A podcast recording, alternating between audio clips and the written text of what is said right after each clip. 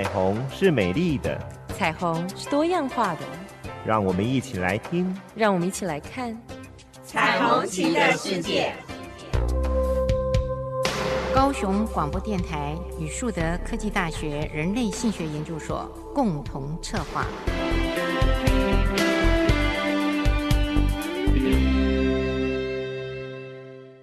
我是主持人林燕青，我是主持人李寻。欢迎收听高雄广播电台 AM 一零八九 FM 九四点三《彩虹旗的世界》。今天呢，我们请到了一位呢，其实是呃树德科技大学人类性学研究所的博士生，呃玉萍。他本来呢是有工作，但是他为了专心的去读书，所以呢，他目前呢就纯粹的在当学生。不过呢，他最近呢，他自己看到了一篇文章，非常非常的有趣。所以呢，今天我们就邀请他到我们的节目上来，呃，跟大家一起分享这个有趣的题目呢，就是我们台湾的男生呢会到中国大陆去，当然呢会去经商，呃，也会去买办，嗯，不止这样哦，呃，可能他还买了其他东西。是啊，那个好像有一句话不是以前说，就是，呃，要知道身体好不好，要去那个什么三亚还是什么海南，就知道自己海南岛，海南就知道自己身体好不好。是。哦有一点这样子的一个意思。好，我们让玉萍先来跟听众朋友们打个招呼吧。来，两位主持人好，我是玉萍，大家好。呀，玉萍，因为我知道，呃，你在看这些文章的时候选的这一篇哦，我相信应该是有你自己的一个想法。但是为什么会选呃这一篇呢？当你的这个有兴趣的分享？呃，谢谢主持人。因为我看到这一篇文章，我发现性旅游的这个概念很吸引我。因为嗯，本来我们旅游都说的是去看风景，然后看建筑，然后看各种的美景。然后我发现，哎，性旅游他们是去看，就是美女哈，就是去看，就看吗？看呃呃，就找美女看吗？找美女这样。所以我觉得这个概念非常的吸引我，我觉得很特别。嗯嗯，是。所以当时你看到的这一块的时候呢，你会想到什么呢？就是呃，都是男性去到这些地方吗？有没有我们的女性也会去到中国去做这样子？呃，不见得只是看，可能还买嘛，哈。是，嗯嗯嗯，会有女生过去吗？在你的了解里面，还是男生是占大多数？呃，在我看到的文献里面，男性真的是占大多数。嗯，对，所以相对来说，女性对于这个部分还是相对保守的。是 OK，是，其实好像似乎在我们今天要谈的一个，就是所谓的买春，而且是到一定哈，就是到另外一个地方买春。我其实上觉得这种现象是一直都存在在很多的地方，世界上各个地方其实都是这样子，而且大部分还真的都是以男性为主，而不是女性。嗯，对，女性似乎是在一个地点固定，但是男性会到那个国家。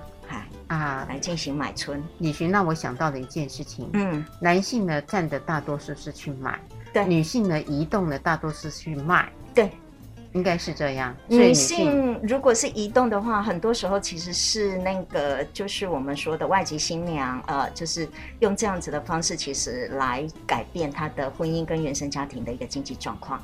对，很多是这样子的。对，当然，另外还有一个，他也移动的人口去卖他的身体嘛，哈。呃，是是，如果用这样的方式，只是他的方式比较不一样，是因为他只是配一个男生。那如果是买春的话，是女生不移动，但他可以很多的男性。所以，其实我觉得，如果以这样子的角度来看的话，其实是有似乎不一样，但是又有点异曲同工的这样子的一个。啊，一个方式，一个这样子的一个现象。所以，玉平，你怎么看这些男性的移动呢？嗯，呃、就是像刚刚两位主持人说的，刚刚的那个现象，我们在文献里面他说的是双向性的迁移，性迁移。所以，呃，我觉得这些男性之所以会移动到别的国家去，他有很多个原因。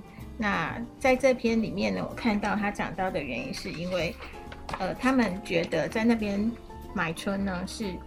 相对来的便宜，好，就是他们可以花费比较少，然后得到比较多的的一些收获。嗯，那再来就是他们跟中国大陆那边，因为同同文同种，所以我们其实沟通没有障碍。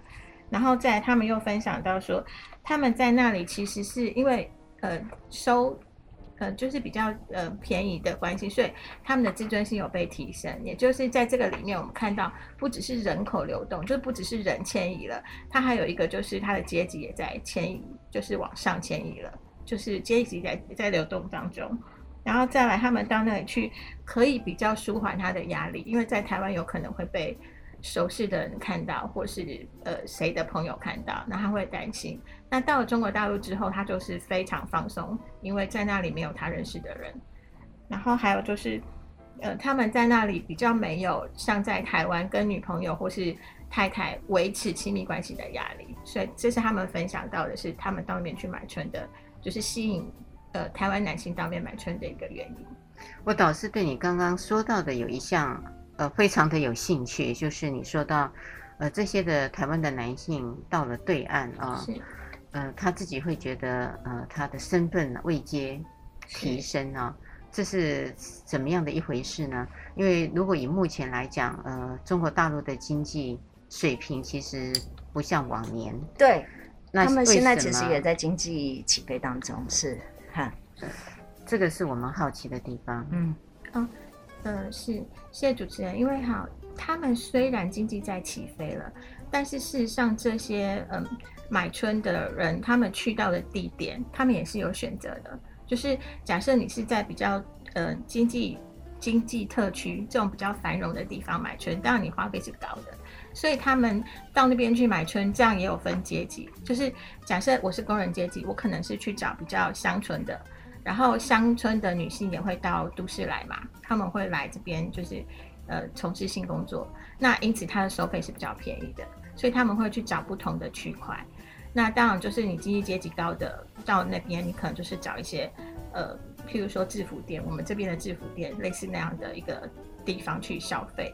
那只是说，如果是工人阶级到那边，他还是有一种可以当到大爷的心态，就是，呃，因为那边他们的训练是，就是非常专业，好，他们训练他们的，呃，性工作者非常的会去，很有职业道德，很有职业道德，很会去服侍这些男性，是，对，所以他们就是非常的喜爱这样。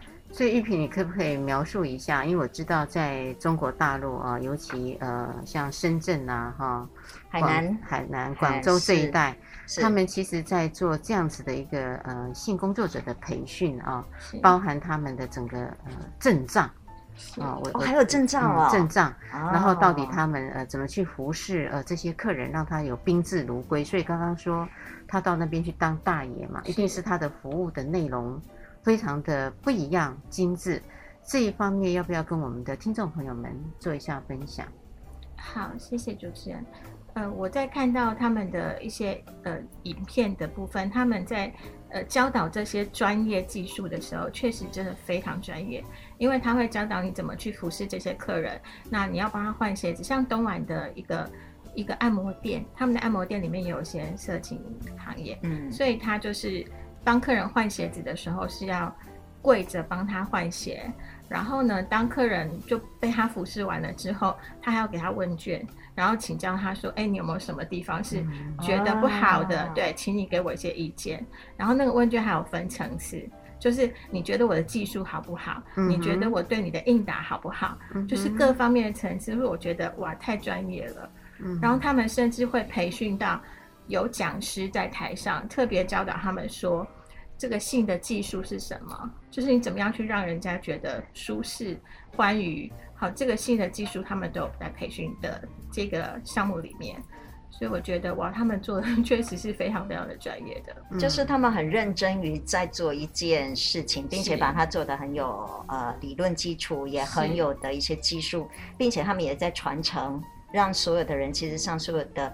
呃，顾客来的时候都确定能够享受到整个全部费最完美的一个服务，是啊，这真的是一个很专业的一个哈、啊、研究机构，我们可以这么说。嗯嗯，所以这样子看起来，在台湾的这个行业上，我还没有听到有这么专业的规模在做训练呢。目前呢，嗯，看起来很像台湾很多都是单打独斗。几乎哎，单打独斗。即使譬如说像以前的工厂，他们虽然在同一个地点，可是也似乎每一个人都是自立门户的。哦，都是单打独斗。那不像这样子是一个类似像企业化的一个经营，甚至有呃培养讲师，甚至有培训的一个方式，让它变得哈、啊、非常的有一个制度化。是啊哈。不过这样子说起来，感觉上台湾呢，呃，没有制度，反而他们有制度。可是有趣的地方是啊，其实中国。大陆那边会发展成这么一个有系统跟制度性的性服务，是还是香港跟台湾人进去帮他们营造，甚至这个的呃脉络呃是香港人跟台湾人提供的，是因此中国大陆才有这么不一样的现况出现，不是吗？是，就是嗯，因为刚开始中国大陆其实是封闭的。所以他们对这种性工作就是都是私底下那种个体户，可是现在因为开放的关系，那我们知道性是一个获利很大的一个，就是一个收益很好的行业，所以变成呃台湾人开始去到中国大陆，还有香港人去到中国大陆做，因为我们是之前就比较早开放的国家，所以我们开发开发过后的国家对于这种性的要求会更高，那所以我们。有很多是台湾人过去那边，就结合他们的人力，然后我们开了，就开了会开了这些按摩店啊，或是制服店啊。那甚至他们人数多的时候，他们会有三五百个小姐。那甚至我们还看到他们在走 T 台，就像 model 那样走走 T 台，让你去挑选。那我觉得这个是让我很惊讶，因为他们确实做的非常的顶级啊，就是让你觉得你你不是在一个买性，嗯，你其实是在买你的自尊。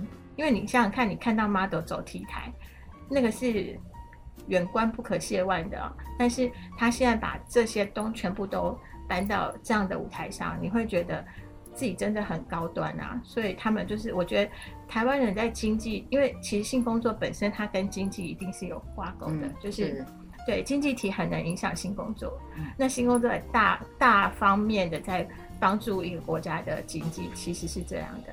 虽然有的国家也是禁，但是它禁止，但是我觉得进不了的原因，这也是其中一个原因。嗯，对。我猜，其实上为什么是香港跟台湾的这些人去帮忙，是因为我们本来就开放，而且又可以到处旅游，所以也有可能很多人其实他不只是在台湾买春，他也可能到很多地方其实都买春。所以在他们在做这样子的一个行业的时候，其实他可以。吸取很多地方的一些经验，然后呢，再从中改造，再从中改进，是，然后帮忙了哈。大陆刚刚说的这样子的一个一个建立一个这样子的一个有制度的一个系统。可是我更纳闷的地方就是说，呃，中国大陆其实对这个性交易它也是不允许的嘛，哈是，在法律上是等于是呃淫虫嘛，会盖章哈。对。那在台湾呢？因为目前只是没有性专区。是。可是为什么在台湾，呃，不能发展成像这样子的一套精致的系统在台湾呢？这个是我觉得还是让我怀疑的地方。玉萍，你可以说出可能的原因吗？就是说，台湾其实如果按照刚刚来讲开放，然后我们其实，在宪法上我们也比他们前进，因为也实现了可以设专区，只是我们的地方首长不同意嘛，啊，等于。绑架的中央，嗯，没有按照中央的脉络走。可是，在中国大陆，他们是从中央下来就是反对的，不准的。可是呢，他们在各地方还是如火如荼的，等于是呃大量的开发运作。是。那台湾为什么不能够把这么说好听一点，服务这么到位的系统，也在台湾执行呢？你有想到原因是什么吗？嗯，我觉得其实还是一个被道德绑架，就是我们其实从小就被教育，这个就是不对的。那因为大多数的研究也都是把性犯罪、呃性犯罪或者是呃性暴力，或者是人口贩卖，或是毒品，跟性工作者的研究是放在一起去看的。因此，我们对性工作者其实有很多的误解，我们会觉得可能。可能有性工作才会有这些后续的东西出现，其实并不是啊。对，那这篇研究很特别的，我很喜欢它，是因为它完全把这些东西都撇开了。那它不会去讨论说，哎，这些女性是怎么样来到这里，它只会告诉你说，其实我就是探讨性工作的这个部分。那既然把这些呃就是不该连在一起的东西去除了之后，就会看得很清楚。确实有很多的性工作者，他是想要做这个工作的。有些我不知道他们享不享受，但是至少他是目前是需要，而且想要做这样的行业的。那我觉得台湾就是会一直告诉我们大家说，性工作就是一个不好的，就像当初我们的红灯区被取消，我们的工厂被取消是一样的。那那时候我就想了很久，为什么工厂要被取消？因为其实工厂是最好管理的一群啊。如果变成私娼，就是很多文献都这样说，只要变成私娼，它就很难管理，比如性传染病这些。或是刚讲的人口贩运，所以我觉得台湾，嗯，真的是因为，呃，就是我觉得政治上的力量很大，他们会认为说，呃，如果我真的开放了，可能因为声音很大，阻止的声声浪太大，所以他们因为一些嗯东西会阻挠他们，对，会阻挠他们去做这样的事情。OK。好，我们等一下呢，再来问一下玉萍哦，在她的看到的还有一些什么样的新发现？嗯，有一天，小明的爸爸与小明到野外玩。小明的爸爸把两只手伸入山上的溪流，捧起水来。小明看了，目瞪口呆的喊着：“爸爸，爸爸，你该不会是要喝吧？”废话，我当然要喝啊！说着说着，小明的爸爸就把手里捧着的水咕噜咕噜咕噜的喝下肚。啊，爸爸，我说的不是水，是水里的蝌蚪，你吃掉蝌蚪了啦！什么？大家好，我是橄榄叶剧团的团长张浩宇，欢迎收听天天带给你欢乐的电台——高雄广播电台 FM 九四点三 AM 一零八九。我是主持人林燕青，我是主持人李行，欢迎收听高雄广播电台 AM 一零八九 FM 九四点三彩虹旗的世界。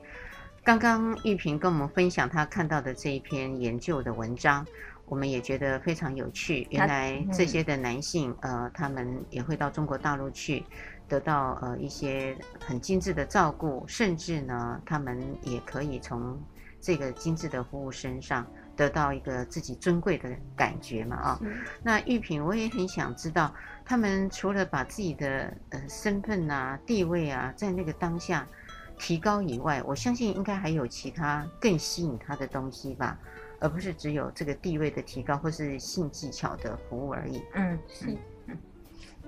OK，所以呃，在这文献我们也看到。他们在书写自己的心情的时候，不只是说，哎，我去哪里买信，然后我被被讨好了，被服侍了。他们还讲到，其实我们并不是好色。嗯，他们讲到他们自己的体验的时候，他们会希望有一种坠入爱河的感觉。就他们最大的感受是，哎，我可以再一次的坠入爱河。那怎么会有这样的感觉？因为他们跟这些性工作者可能，呃，是约到一整天的服务，我需要一整天的服务，因此这些呃女性可能会陪伴他们去旅游，就在中国大陆内地旅游。那么旅游的时候，他们甚至会互相称呼是老公老婆。这很这很特别，因为老公老婆这种不是可能有些有伴侣的人家里就有老婆，但是他需要这些性工作者在旅游的过程当中就当他的老婆。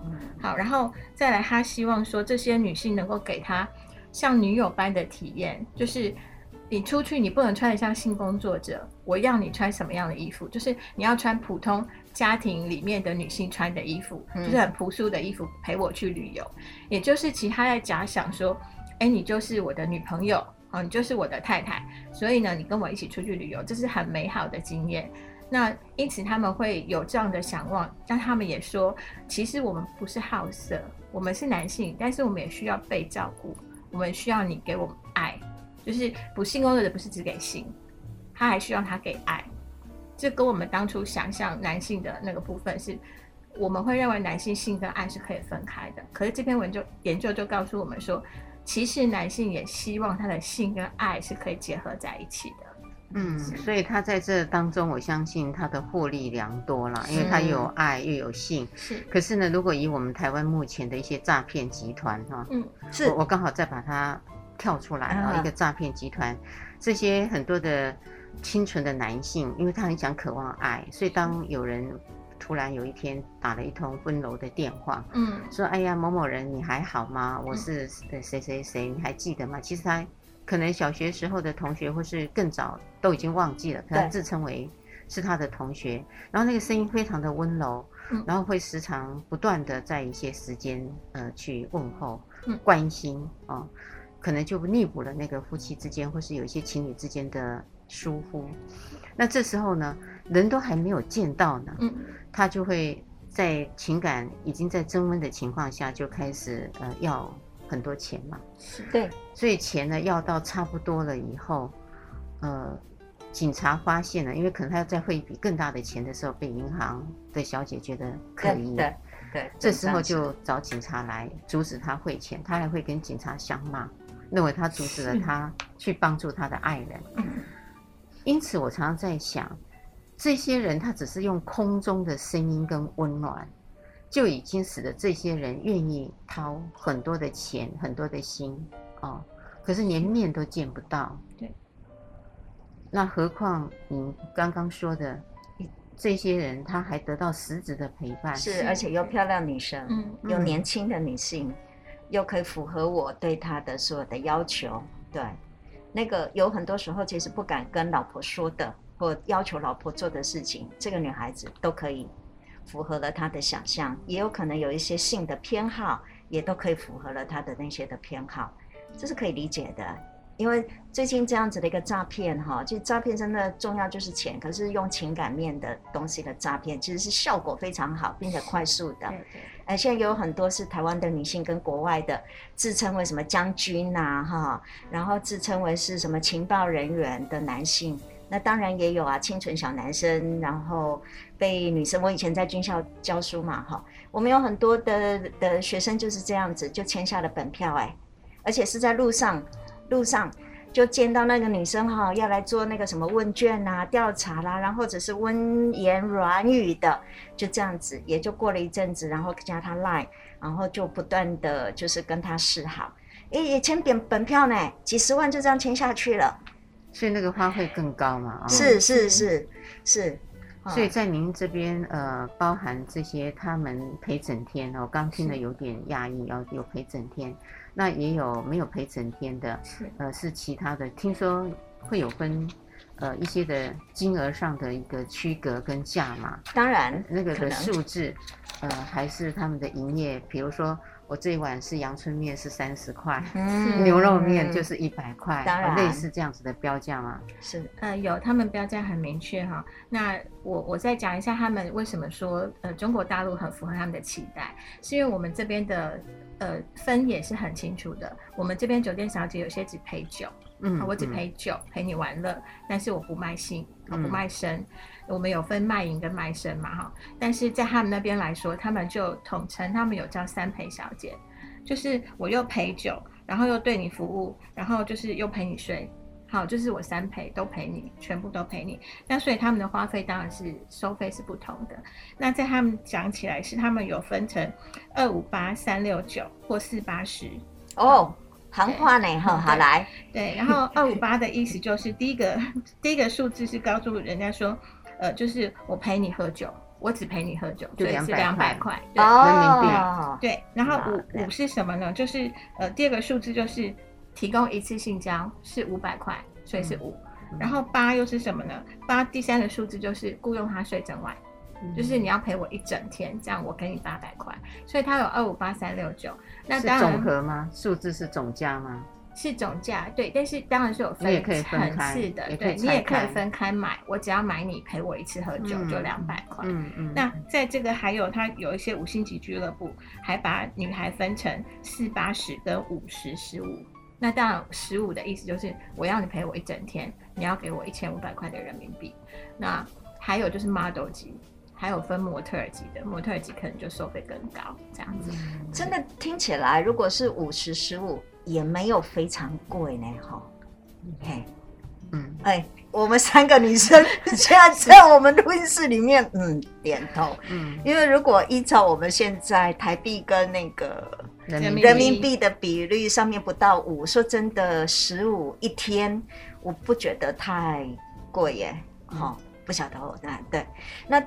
当然，所以就可以看出来，就是刚刚玉萍说的，其实最早我们在说为什么会有这样子到异地去到大陆去买春，当然非常重要，其实经济是占得非常重要的一个地位。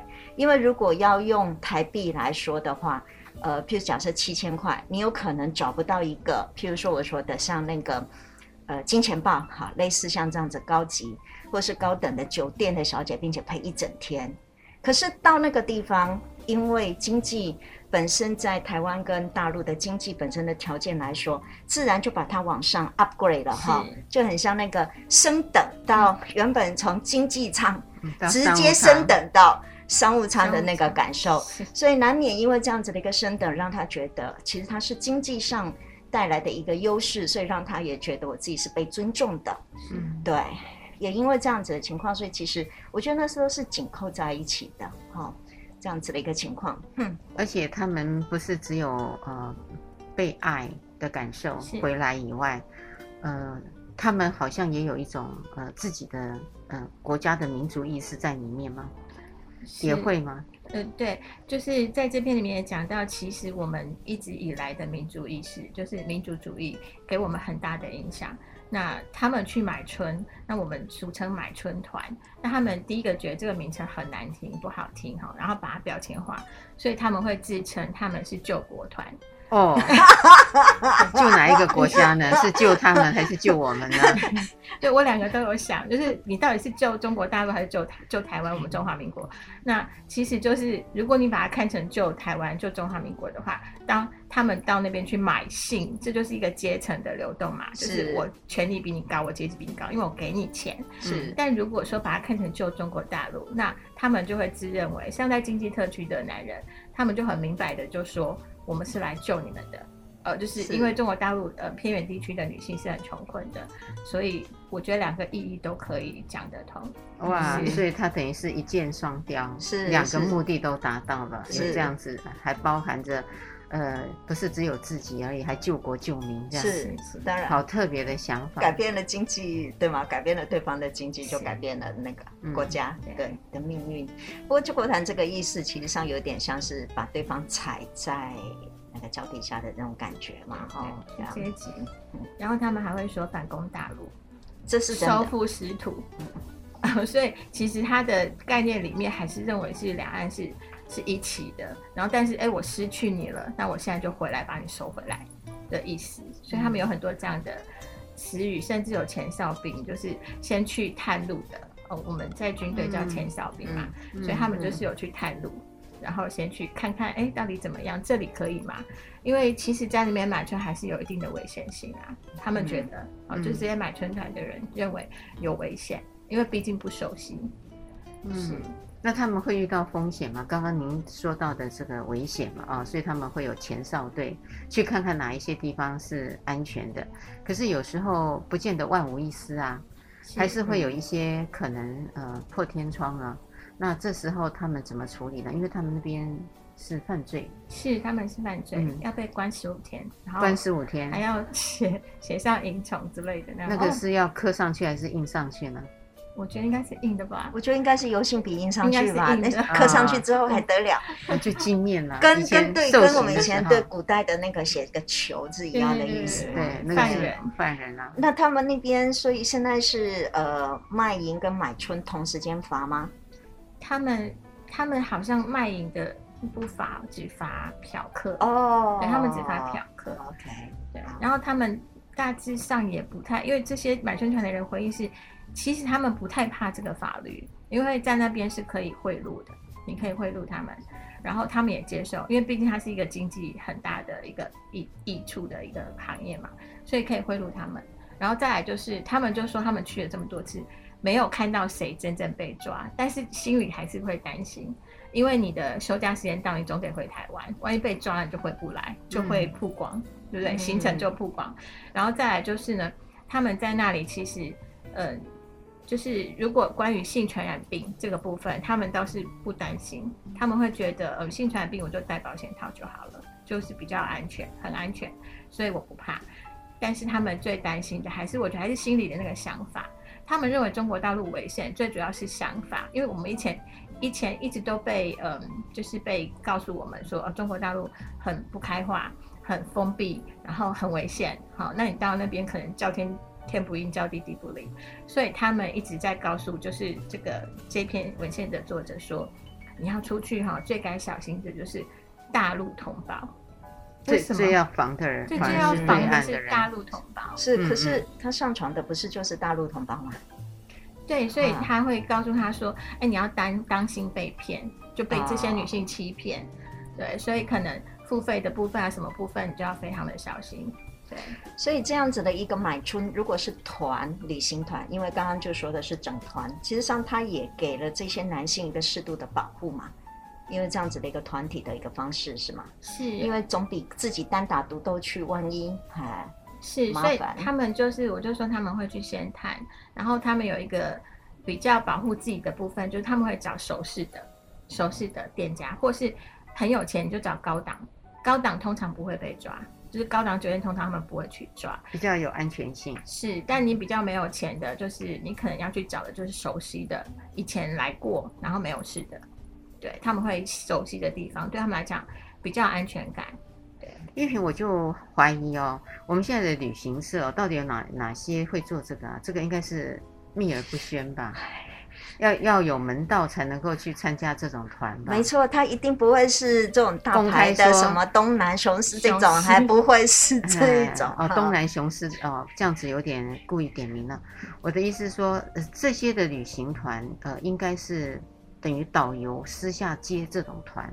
而不是放在正式的旅行社的底下，对对对，应该不会，不会，因为这些假贺道学本哎，啊，就是私底下，还还私底下的，就像刚刚我猜是可能因为以，因为其实到大陆去买春这件事情已经行之多年了，因为两岸开放已经差不多三十多年的时间了嘛，所以应该行之多年了，所以其实前面已经前哨战可能距离现在都一二十年以前了，所以现在都已经开始慢慢变得非常有规模了。对，我猜其实上就像整团一起去大陆，那对方的我们这有旅行团，对方可能也有对接的，跟我们旅行团可能一模一样这样的方式，有地陪啊，也有导游带着过去的，嗯、哦，应该是这样子一个情况是吧？是，嗯，好，我想呃，等一会儿呢再来谈这个有趣的话题。听众朋友，过马路时你会不会担心车速过快的车没看到自己呢？所以，我们也应该将心比心，骑车、开车经过路口时，要放慢速度，看看左右方有没有来车。如果有行人要通过，也要礼让行人哦。行进路口，请慢看停。大家好，我是演奏二胡的温金龙，欢迎继续收听关心您行车安全的高雄广播电台 FM 九四点三 AM 一零八九。我是主持人念青，我是主持人李寻，欢迎收听高雄广播电台 AM 一零八九 FM 九四点三彩虹旗的世界。刚刚玉萍呢帮我们介绍到，呃，我们的台湾的男性到中国大陆去，对，跨境买春，嗯，然后他们的整个的样貌啊，嗯，包含他们的呃想要得到的不是只有性，呃，还有爱的感觉，是非常重要。是原来他们是想要谈恋爱的。而且这个恋爱是在自己的太太身上是没看到的。哇，他的意思是告诉我们，不要低估了他们去的一个动机，因为都把男人想成是性的动物。对，其实他们其实是想要有爱。对，那这一块呢，呃，是他们希望能够灵肉合一。是，另外好像还有另外一个是提到是，其实他们也想要有尊严。因为在可能在台湾地区，有些时候家庭或许有一些其他的一些限制，所以让他们觉得到了大陆去买春的时候，自己的尊严自尊会提升。是啊，也让我想到我们台湾的有一些的男性，呃，嗯、他的教育水平很好，但是为了女男平等，所以家务事被操死啊，呃，都是他呃做了很多，呃，太太呢当然也在上班，他也在上班，可是呢，可能在爱太太的情况下，他做了很多的家务。觉得是爱太太的一种表现，可是我相信他的内心当中也很期待有一天，他不需要包掉所有的家务，是。而是太太呢也可以去做一些的家务。不过我也知道有一些的男性，嗯，嗯，在家庭中的地位，嗯，不高，是对，嗯，就是还是想做大爷的心态，就像我们有时候也想做一下小公主。哪里要做娘娘啊？娘娘，小公主太小了，人家要做大爷，你就要做娘娘啦。好吧，按照我的年龄位阶啊，好好好，才能够位阶。好，年轻一点，我们做公主。然后像我们年纪稍微稍长，好，到了乐龄阶段的时候，我们要做女皇。对对，所以现在有趣的地方就是目前呃这样子的一个，应该说对他们的优点跟好处。那面临了现在疫情嘛，哈，还在急速的上升，没有趋缓的状况下，那这些的男性。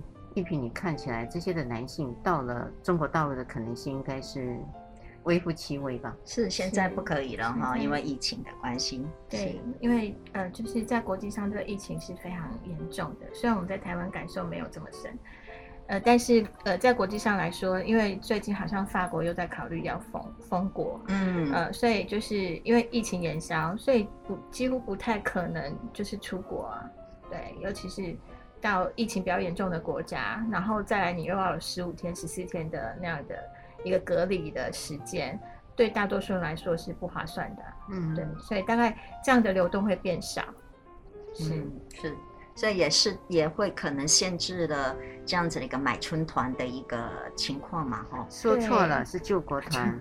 哦，对哈，哎对，所以他等于有志男生了啊。那如果是这样的情况下，也让我呃自己回首看台湾，我也发现呃有一些的类似的行业，刚刚说的，有的人是在饭店里面，有的人是在理发厅，呃，或是按摩院啊，各个地方都会放的这些性工作者嘛。那我相信台湾也是啊，虽然没有性专区去做设立，是。呃，我最近呢，哦，有时间呢，开着车，呃，就经过了像伊甸风情，嗯，我相信很有名，是在高雄的玉成路上，是，是。呃，已经也被快要拆为平地了，嗯，然后有一家理容院，也是在呃，接近在，嗯，也是玉成路上面啊，呃，玉成路上面，嗯，在九九文具行的旁边，哇，这么清楚哦，哇，九九，嗯，文具行的旁边。那家的理容院呢，很大，很有名，而且呢，很多人都知道它里面呢，不只是只有理法，是啊，它也可能做性，是。然后我也看到它一夕之间也被铲平了，就可见的这个行业在目前的状况下，它的惨状不下于旅游业，是是是有可能。可是我突然想到，会不会有可能，因为我们现在疫情的关系，这些救国团们。没有办法跨境了，会不会有可能？呃，我们国内的这个行业会因此占到一点便宜呢？尤其台湾的疫情又没有这么严重的状态当中。可是我觉得不然呢，不然我刚刚说的这些地方，呃，可以，嗯、呃，像 motel，对，还有那些理容院都消失了、啊，是，就是他生意不好啊。如果按照这样子说，那就有内需嘛，是，嗯哼。可是内需如果很好的话，不至于这些这么经营不错，而且一直是。好多年、几十年历史的这些店，嗯，这样子倒下来，这是一个很触目惊心的指标，哎，嗯，真的，这个是真的后疫情时代，我们到底应该怎么去因应这些情况，真的很难说。对。好，所以玉萍觉得，就是这个因应疫情的情况，你觉得这些救国团们最后的结结果会是什么呢？因为因为我在 YouTube 上面有看到一些分享，就是其实各国的性工作者目前的状况。呃，真的是非常惨烈啊！因为确实性是一个需要近距离接触的一个行业，对对，然后所以就是它刚好符合这个传染病的一个传染途径，那因此很多国家是被禁了，禁得很严重啊，是因为传染病的关系。那所以在这样很惨烈的状况之下，我觉得，嗯，如果是这些国家的一些就是。不管是政要或元首，其实应该要想方法。那有些国家是说他们有发放一些呃福利金吗？还是就是一些救济金给他们？给这些性工作者？是给性工作者，嗯、就是呃缓他们的燃眉之急。但是有些国家其实他，你知道，你如果要去领这一笔救济金，表示你就告诉大家我是性工作者，对。所以我觉得这部分是没有想得非常的完整完善的。那再来就是呢？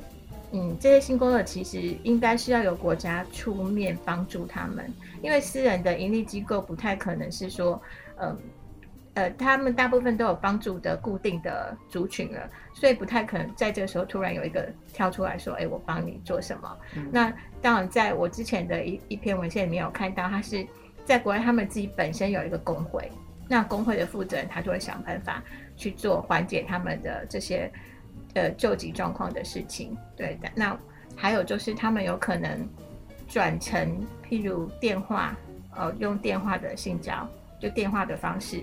或是网络的方式，然后或者是视频，就是像 YouTube 那样的的一个视频，好，那其实这些都是可以。我觉得在这个时候，反而这些的行业应该会比较崛起，就是我不需要有地方，我也不需要面对面，对，我觉得这个时候可能就是一个很大的经济的一个。方向的转变，就性工作的一个方向。嗯，是这个真的是我前一阵子才刚前几天去看到那个呃有关于疫情对性工作者的一个呃一个冲击。那里面就提到像呃现在荷兰的，我们知道阿姆斯特丹的那个红灯区，其实上是发现马上就立即他的游客就锐减。百分之七十以上，所以高啊，对，非常高。原本以前都以往都是非常多人，现在基本上门可罗雀，所以当然会马上影响。那另外德国呢？它德国本来在卖淫这个部分，它本来就是合法的，并且有很多的一些制度的。那所以德国现在最大型的一个呃，就是公司呢，也就倒闭。不过呢，嗨，也倒闭了。虽然其实上疫情影响到非常的非常重，不过让我引起注意的倒是非常有趣是。呃，刚刚按照玉萍说的，其实政府真的为性工作这件事情设立了很多因应 COVID-19 之后的一些规定。那非常好笑的一件事情是，他要求这些性工作者跟他的恩客们要保持一个手背的距离。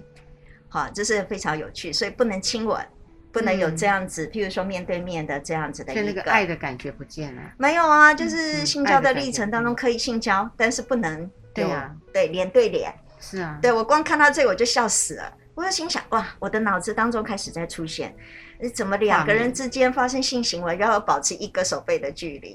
对，那个、嗯、这个，哦，就要很有创意哎，所以它就变成只是呃针对在性上面，是。如果不能接吻，也不能面对面那个。凝视啊，还有爱啊的感觉就完全消失了，嗯、这一块就没有那么的精致了。是，当然，嗯，对。可是这个也是因为这一次这个疾病来的又快又急，其实大家都根本都不知道该要怎么应应这样的一个情况，所以我倒觉得这也是一种保护双方的一种方式啦。虽然看起来好像很好笑，不过性这件事情它还是仍然持续着，可是它要因应的这个疾病而产生的一些变化，对。所以它的变化呢，也变成呃非常高的技巧的变化。对对对，要体位的改变，改变要对，这个等于是非常难的。对于客人而言，对于新工作人员，都面临的一个新的呃技能的训练。当然，当然，我觉得是这样，是而且他就。在呃，通常里面，我们都知道，通常的这个呃性行为模式还是按照传统的模式了。是，其他的各式各样的模式还是占着少的比例。对，那应该是少。是，也因为这样的疫情，也苦了这些的客人。真的，你可以想象哈，两个都戴口罩的时候哈，嗯。还蛮好笑的画面吧？我觉得那个的感觉就已经呃不好玩了。当然不好玩了，所以它相对的虽然有这样子的措施 SOP 的流程，可是除非他真的性的需求太需要了，不然他也就自己解决了。嗯，因为他不需要花了一个钱，然后高难度的姿势自己还不见得能够完成，而且我还可能搞不好看没有办法看到对方的整个脸，等一下还骨折。呃，或是哪里腰酸背痛，然后还要看医生，搞不好还要穿防护衣呢。是啊，所以我觉得那个的生意啊是不好的。真的，这倒真的。所以他们也因为这样子的一个情况，所以关的关啊，死的死，逃的逃。可是也刚刚就像玉萍说的，其实他们后来转变做生意的方法，变成了一个非接触性的，对，所以可以用网络的。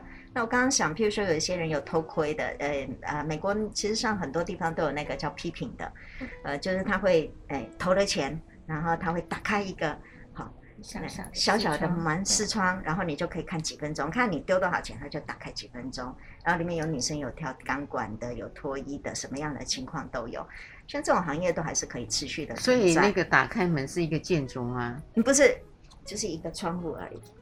小小的一个像那个美信这样子的一个窗户，就是像这样一个小小的窗户，所以那个后面就有女生。对，哦，是不同的女生还是不同的女生？她可以去依着她自己不同的幻想，然后投不同的钱。她会有看，她又有譬如说跳钢管的，有脱衣的，或各式各样的。那个女生在里面看起来感觉上，其实她是不知道，可实际上这个都新工作的，他们知道的。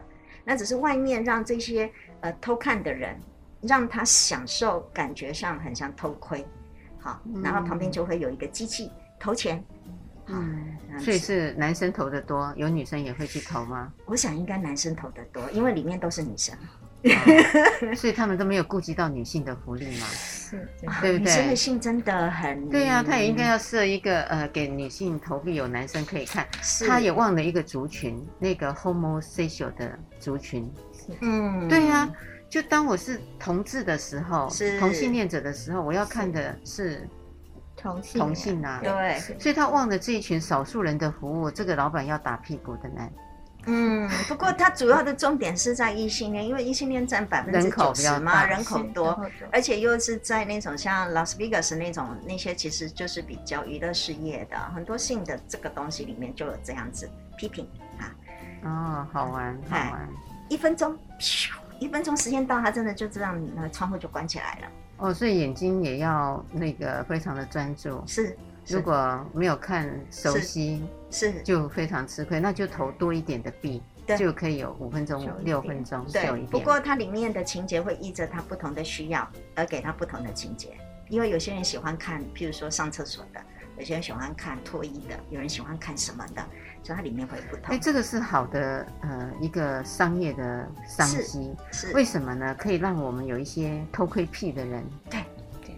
就可以不用去犯法了。对，他只要去投钱，他想要看一个什么样的都可以呀。对，哦，因为有一些行业我看到它不见得是一般的行业，有一些它有专业，自己本身是呃医疗人员，或是工程师，或是其他的行业，他也有这样子的偷窥癖。嗯，可是就会来让他在职业上一旦被发现了以后，完全。是没错，这是一个污点，对，而且他又会惹上官司，所以其实性的东西，它可以去满足很多人各式各样不同的一个想象跟欲望。